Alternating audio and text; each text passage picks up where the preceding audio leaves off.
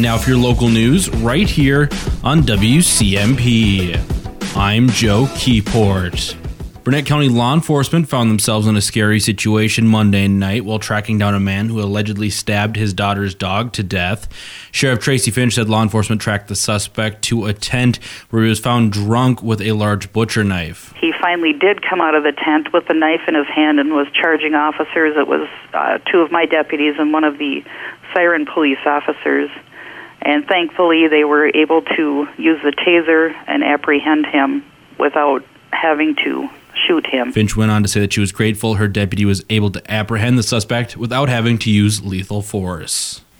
The Minnesota Department of Natural Resources is warning gardeners and anglers to be wary of an invasive earthworm species called the jumping worm.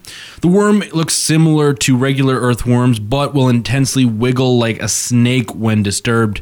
Jumping worms have come to the state primarily through compost, mulch, and fishing bait. The DNR asks anglers to stay away from bait advertised as snake worms or crazy worms for gardeners to inspect soil and mulch before use. The Rush City School District will be offering device pickup today and tomorrow for students, regardless of their learning model.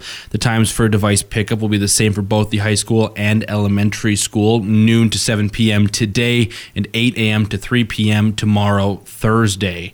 The pickup will also be a time for parents to drop off school supplies and will also allow distance learners to get their devices if they have not yet and troubleshoot their technology. The district also asks parents to bring cash or checks for their device protection plans. This has been your local news right here on WCMP.